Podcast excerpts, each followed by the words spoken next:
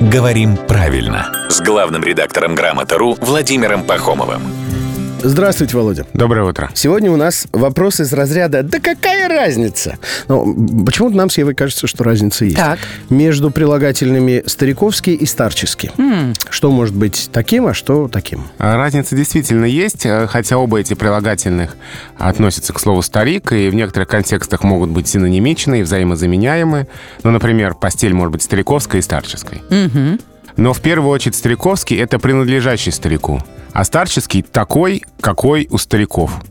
Поэтому, например, голос, он старческий. То есть голос такой, какой бывает у И стариков. маразм тоже. А, да, и при этом не обязательно, что носитель Он, э, старик. Совершенно, может быть, и в юношестве. А «стариковский»? Ну вот, например, дом стариковский, стариковский дом, то есть вот дом, принадлежащий старику. Старику. Да. Да?